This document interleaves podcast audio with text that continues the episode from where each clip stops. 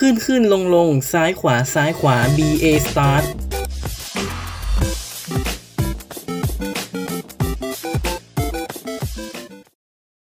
คนไทยต่างคุ้นเคยกับเครื่องเล่นเกมของ Nintendo กันอยู่แล้ว อย่างน้อยก็เกือบเกือบจะ 40 ปีละ แต่คุณแน่ใจหรือว่าเคยเล่นมาครบทุกเครื่องแล้ว Starlord 4K กับรายการขึ้นขึ้นลงลงซ้ายขวาซ้ายขวา BA Start จะพาทุกคนไปทำความรู้จักกับเครื่องเล่นเกมทุกรุ่นที่ Nintendo เคยสร้างมา จุดเริ่มต้นมหากาบ Nintendo ที่ Starlord ภาคภูมิใจนำเสนอ แต่ด้วยข้อมูลที่มีมหาศาล จึงจะขอเล่าเฉพาะรายละเอียดที่สำคัญ บทที่ 1 20 ปีสุดท้ายของศตวรรษที่ 20 บริษัท Nintendo ก่อตั้งในปี 1889 หรือพุทธศักราช 2432 เป็นบริษัทผลิตไพ่และของเล่นชื่อดังในประเทศญี่ปุ่น แต่กว่าที่ Nintendo จะเข้าสู่ตลาดวิดีโอเกมก็ปลายยุค 1970 ไปแล้ว จากความสำเร็จของเกม Space Invaders จากไตโต้บริษัทเกมตู้ของญี่ปุ่น และวิกฤตน้ำมันในปี 1973 ที่ทำให้ราคาน้ำมันดิบปรับตัวสูงขึ้น ส่งผลต่อราคาเม็ดพลาสติกที่เป็นการสกัดมาจากน้ำมันดิบ Nintendo จึงเริ่มขยับออกมาจากตลาดของเล่น พื่อเข้าสู่ตลาดวิดีโอเกม โดยผลิตเครื่องเกมอาร์เคดเครื่องแรก วางจำหน่ายในปี 1975 ในชื่อ EVR Race เป็นตู้เกมแข่งม้า ใช่ ฟังไม่ผิด หลายคนที่มาถึงตรงนี้อาจจะผิดหวัง เพราะไม่คิดว่าวิดีโอเกมชิ้นแรกของ Nintendo จะเป็นเกมพนันแข่งม้า โดย EVR Race เป็นตู้เกมที่มีหน้าจอทีวี พร้อมด้วยโต๊ะราบขนาดใหญ่ที่รองรับคนยืนพร้อมกัน 6 คน เป็นการหยอดเหรียญเพื่อทายว่าม้าตัวไหนจะชนะการแข่ง โดยหน้าจอทีวีจะแสดงผลการแข่งขันที่แตกต่างกันออกไป เป็นคลิปที่อัดไว้ก่อนแล้ว ขึ้นกับว่าเจ้าของร้านตู้เกมจะตั้งค่าเลือกแบบไหนมา ผลตอบรับออกมาไม่ค่อยน่าพึงพอใจเท่าไหร่ เนื่องจากตู้เกมมีขนาดใหญ่ การดูแลรักษาค่อนข้างยาก หลังจากวางจำหน่ายไปแล้ว Nintendo แทบจะเทบริการซ่อมไปเลยทำให้ตู้เกมทั้งหมดเสียหายไม่เหลือสภาพมาจนถึงปัจจุบันแล้ว การเข้าสู่ตลาดวิดีโอเกมของ Nintendo จึงไม่ใช่ก้าวที่ยิ่งใหญ่มากนัก ในสมัยนั้นวิดีโอเกมยังเป็นเรื่องที่ใหม่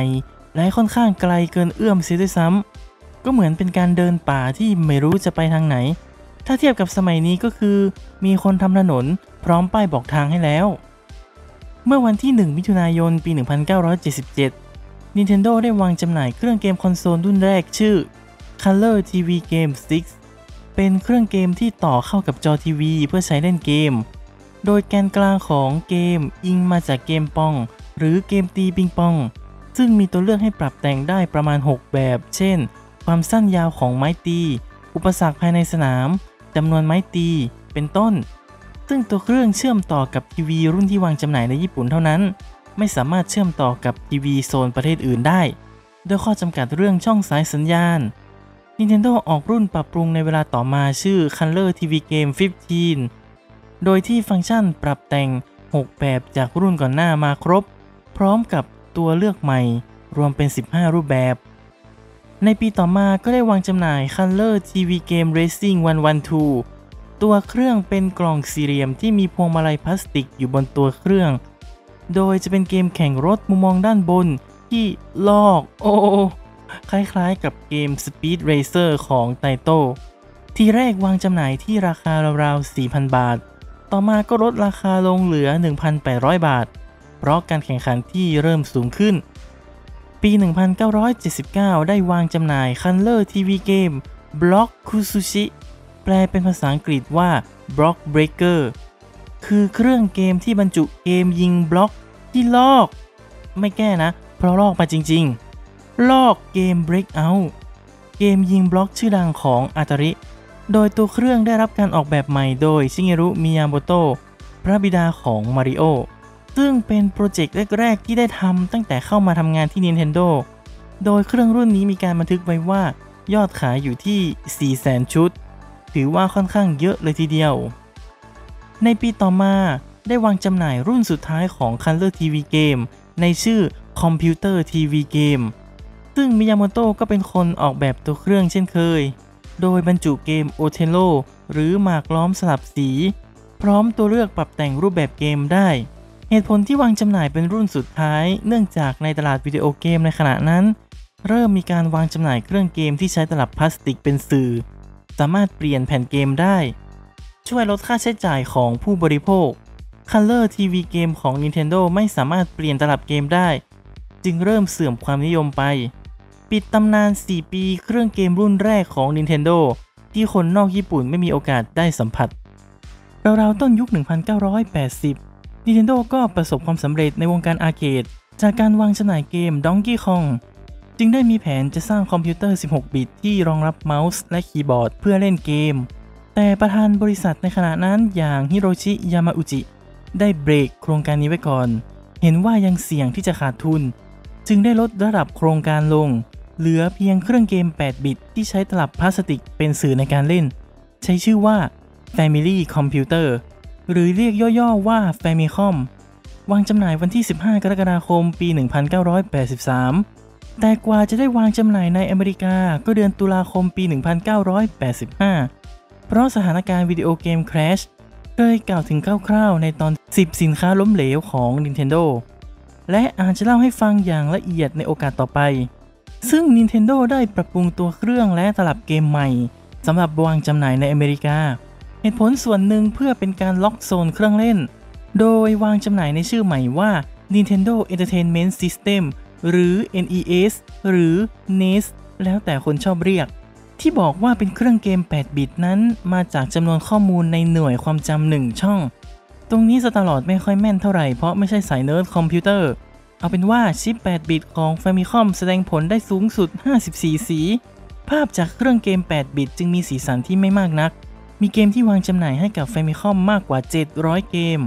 ในจำนวนนี้เป็นเกมที่ Nintendo ให้การรับรอง ที่ต้องพูดแบบนี้หมายความว่าในยุคนั้นมันจะมีคนที่โมเกมเถื่อนขาย โดยไม่ผ่านการรับรองของ Nintendo จึงเรียกกันว่า unlicensed games หรือเกมเถื่อน ซึ่งอาจจะเล่าให้ฟังในโอกาสถัดไป ปรากฏว่าเครื่อง Famicom ขายดีมากๆ แค่ปีแรกในญี่ปุ่นก็ทำยอดขายไปได้ถึง 3 ล้านเครื่อง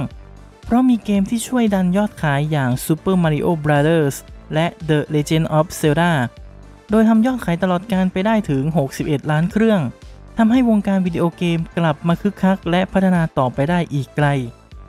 ด้วยความที่มันขายดีทำให้มีคนแอบเอาแผงวงจรออกมาจากโรงงาน แล้วมีบริษัทเอาไปก๊อปปี้ขาย โดยใช้ชื่อว่า Family ซึ่งคนไทยจะคุ้นเคยกับเครื่อง Family มากกว่า เป็นชื่อรุ่น FR 202ตัวเครื่องสีดำ มีจอยบังคับทิศทาง ปุ่มสีสี ใครนึกออกก็อายุไม่น้อยแล้วตลอดเคยไปเล่นบ้านนะ สนุกเร้าใจมากๆ ต่อมา Nintendo ออกอุปกรณ์เสริมให้ Famicom อีกหลายชิ้น ไม่ว่าจะเป็นเมาส์คีย์บอร์ด เพื่อเติมเต็มคำว่าคอมพิวเตอร์ตามไอเดียเริ่มต้น จะไม่พูดถึงปืนสั้นก็ไม่ได้ บ้านใครที่มีจอยปืนสั้นอันนี้เรียกได้ว่าไม่ธรรมดา ภาษาอังกฤษเรียกมันว่า light gun โดย light แปลว่าแสง หลักการทำงานของมันก็คือ ใช้แสงจากทีวีจอ CRT หรือทีวีจอแก้วแบบเก่า ตัวปืนจะมีเซ็นเซอร์รับแสงอยู่ภายใน เวลาเรากดปุ่มยิงที่ตัวปืน หน้าจอจะกระพริบเป็นสีดำ แล้วจะกระพริบเป็นช่องสีขาวเล็กๆ ในหน้าจอสีดำก่อนจะกระพริบกลับไปหน้าจอเกม ถ้าเซ็นเซอร์จับสีดำและแสงขาวได้ ก็จะถือว่าเรายิงโดนเป้าหมาย เป็นการจำลองการยิงที่ค่อนข้างฉลาดมากในยุคนั้น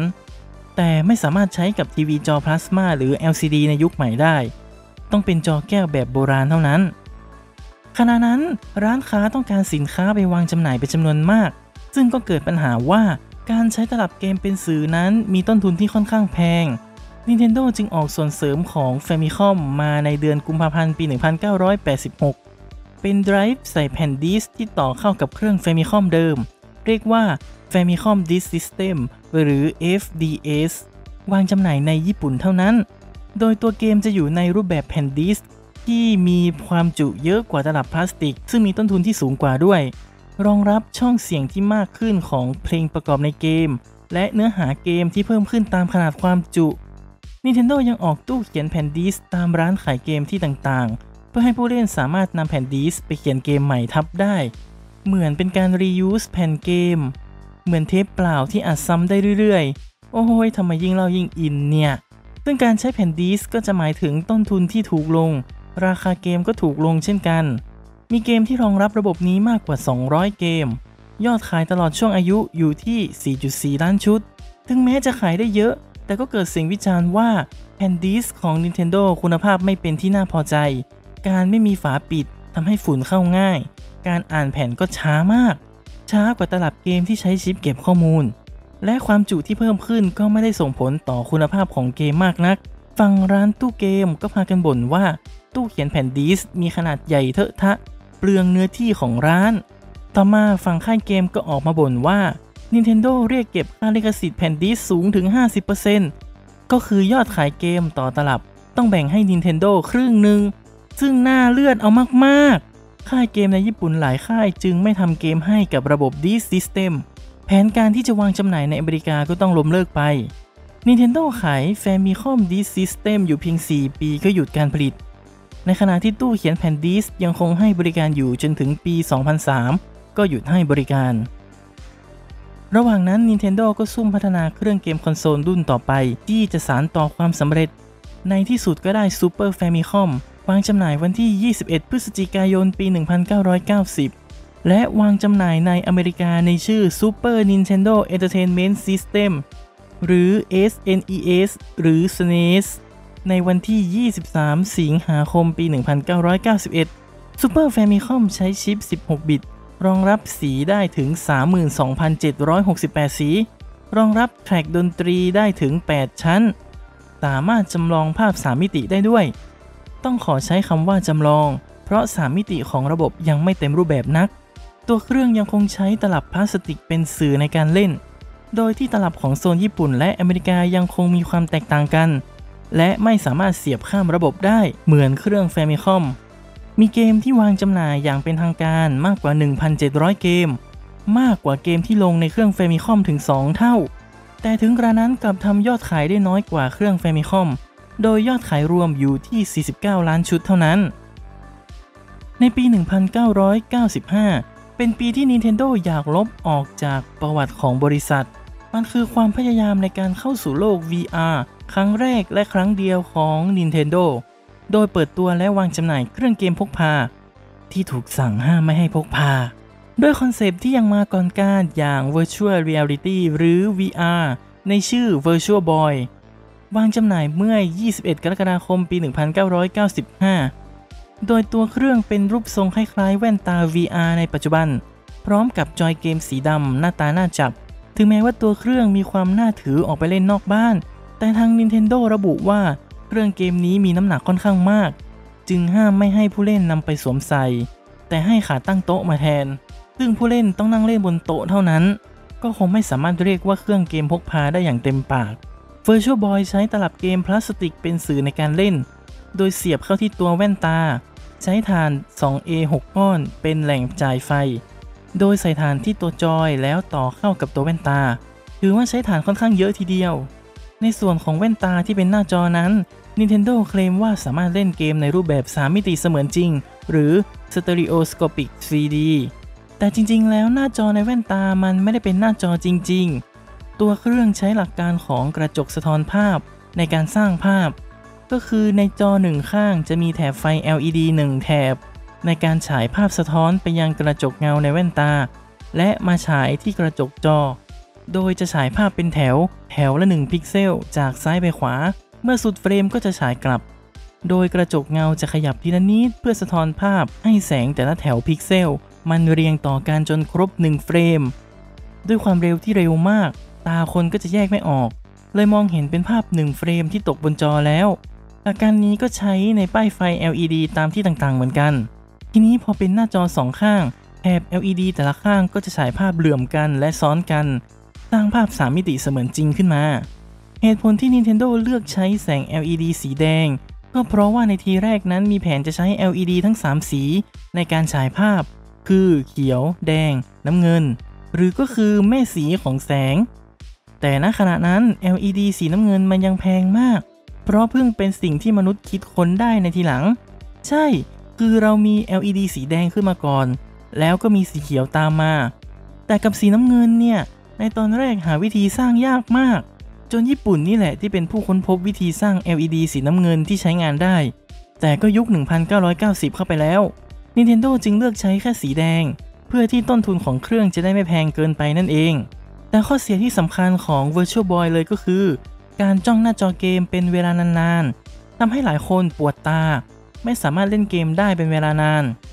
กับการพกพาออกไปไหนไม่ได้ ก็ทำให้ยอดขายตกต่ำมากๆ แถมเกมที่ทำออกมารองรับมีเพียงแค่ 22 เกมสตูดิโอเกมอื่น ๆ ที่กำลังพัฒนาเกมอยู่ก็ตัดสินใจยกเลิกไปอีกมาก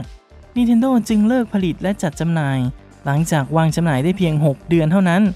ปิดตำนาน VR ของ Nintendo ตลอดไป กลับมาที่ความสำเร็จของ Super Famicom เพียงอย่างเดียว ก็มิอาจทำให้ Nintendo หากินไปได้ตลอด ขณะนั้นคู่แข่งก็เริ่มวางจำหน่ายเครื่องเกมที่เข้ามาเป็นคู่แข่งตรงๆ ฝั่ง Sega ก็มี Sega Genesis ฝั่ง Sony ก็กำลังพัฒนาเครื่องเกมคอนโซลตัวแรกตามมาติดๆ จึงได้ร่วมมือกับบริษัทผลิตชิปคอมพิวเตอร์ พัฒนาเครื่องเกมใหม่ โดยตอนนั้นใช้ชื่อระหว่างพัฒนาว่า Ultra Famicom สำหรับเครื่องโซนญี่ปุ่น และ Ultra 64สำหรับเครื่องโซนอเมริกา เนื่องจากใช้ชิป 64 บิต ต่อมา Nintendo ก็เปลี่ยนชื่อเหลือแค่ Nintendo 64 เฉยๆ ทั้งเครื่องญี่ปุ่นและอเมริกา โดยมีข่าวลือว่า Nintendo เปลี่ยนชื่อหนีเพราะจะซ้ำกับชื่อ Ultra Games สตูดิโอลูกของบริษัทโคนามิที่จดทะเบียนเครื่องหมายการค้าไว้ก่อนแล้ว แต่ Nintendo ออกมาเปิดเผยว่าไม่เป็นความจริง มีการเปลี่ยนชื่อเพื่อต้องการทำการตลาดทั่วโลกภายในชื่อและโลโก้แบบเดียวกัน ซึ่งคนคิดชื่อ Nintendo 64 คือชิเงซาโตอิโตอิผู้สร้างเกม Master หรือ Earthbound โอ้สตาร์ลอร์ดชอบเกมนี้มาก ๆ ขอเก็บไปเล่าในโอกาสต่อไปครับ Nintendo 64 วางจำหน่ายเดือนมิถุนายนปี 1996 ในประเทศญี่ปุ่น และเดือนตุลาคมปีเดียวกันในอเมริกา ยังคงใช้ตลับเกมพลาสติกเป็นสื่อกลาง โดยตลับเกมมีความจุสูงสุดที่ 64 เมกะไบต์รองรับภาพ 3 มิติ และจำนวนเฉดสีถึง 16.8 ล้านสี ตัวจอยจะมี 3 ขาเหมือนซ่อมพรวนดินที่ไม่มีด้ามจับ รูปทรงจอยค่อนข้างแปลกมากในยุคนั้น เพราะขนาดของ Sony ยังใช้จอยแค่ 2 ขา การมีจอย 3 ขาแปลว่าผู้เล่นสามารถจับจอยได้ 3 แบบคือ 1. จับขาซ้ายและขาขวาของจอย 2. จับขาซ้ายและขากลาง 3. จับขากลางและขาขวา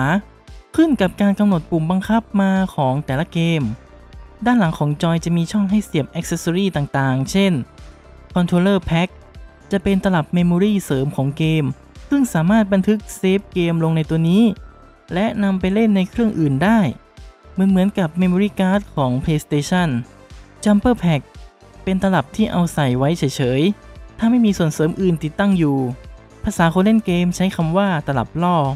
Expansion Pack เป็นตลับเกมที่เสริมหน่วยความจำขนาด 4 เมกะไบต์เข้าไป ทำให้เกมแสดงผลได้อย่างสวยงามขึ้น รองรับความละเอียดภาพที่สูงขึ้น เกมที่รองรับจะสามารถปรับกราฟิกแบบ High ได้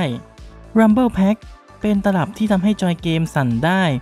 เหมือนจอย DualShock ของ PlayStation Transfer Pack เป็นตลับที่จะมีช่องให้ใส่ตลับของ Game Boy เพื่อเชื่อมต่อปลดล็อก option เสริมในเกมบางเกม เช่น Pokemon Stadium นอกจากนี้จะมีอุปกรณ์เสริมที่เป็น Nintendo 64DD กับ VRU หรือ Voice Recognition Unit ซึ่งทั้ง 2 รายการนี้สตาร์ลอดเคยเล่าในตอนติบสินค้าล้มเหลวของ Nintendo ไปแล้ว สามารถย้อนกลับไปฟังได้ครับ ผลตอบรับของ Nintendo 64 ค่อนข้างดี มีเกมที่ดังๆ ก็เช่น Super Mario 64 Donkey Kong 64 The Legend of Zelda Ocarina of Time Banjo Kazooie Golden Eye 007 จากการที่ได้บ่นไปข้างต้น ยุคของ Super Famicom ที่เกมต่างๆ พากันห้อยชื่อ Super นำหน้า ในยุคนี้เกมต่างๆ ก็พากันห้อยชื่อ 64 ที่ท้ายชื่อเกมเหมือนกัน ซึ่งมันก็น่าเบื่อไม่น้อย แต่ถึงอย่างนั้นแล้ว Nintendo 64 ก็ทำยอดขายรวมทั่วโลกที่ราวๆ 33 ล้านเครื่อง ในยุคที่มีคู่แข่งวิ่งตามมาข้างหลังและแซงไปได้บ้างขนาดนี้ ก็ถือว่าค่อนข้างน่าพอใจเลยทีเดียว Nintendo พร้อมจะก้าวเข้าสู่ยุค millennium แล้ว แต่สตาร์ลอร์ดยังไม่พร้อม ถ้าสังเกตดีๆ จะมีบางอย่างที่ยังขาดหายไปจากถนนเส้นนี้ ถนนของ Nintendo จริง ๆ แล้วแบ่งออกเป็นถนน 2 เลนที่วิ่งขนานไปด้วยกันคือ สายของเครื่องเกมคอนโซล และสายของเครื่องเกม handheld แต่เพื่อไม่ให้เราต้องเปลี่ยนเลนถนนไปมา วันนี้เราเดินในเลนของเครื่องเกมคอนโซล ดังนั้นในคราวหน้าสตาร์ลอร์ดจะพาทุกคนเดินทางไปในเลนของเครื่องเกม handheld กัน ติดตามรายการได้ทุกวันศุกร์ทางแอปพลิเคชันพอดแคสต์ชั้นนำที่รองรับระบบ RSS feed พูดคุยแลกเปลี่ยนไอเดียกันได้ที่ Twitter @starlord4k แต่กำลังใจไม่เอาจะเอาเงินสำหรับวันนี้สวัสดีครับ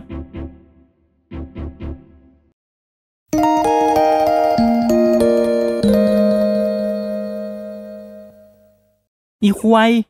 อีไลน์นี่มันแอปอัปรีจันไรจริง ๆ เมื่อไหร่จะเลิกใช้กันสักทีลำคาญอีควาย ถึงไหนแล้วนะ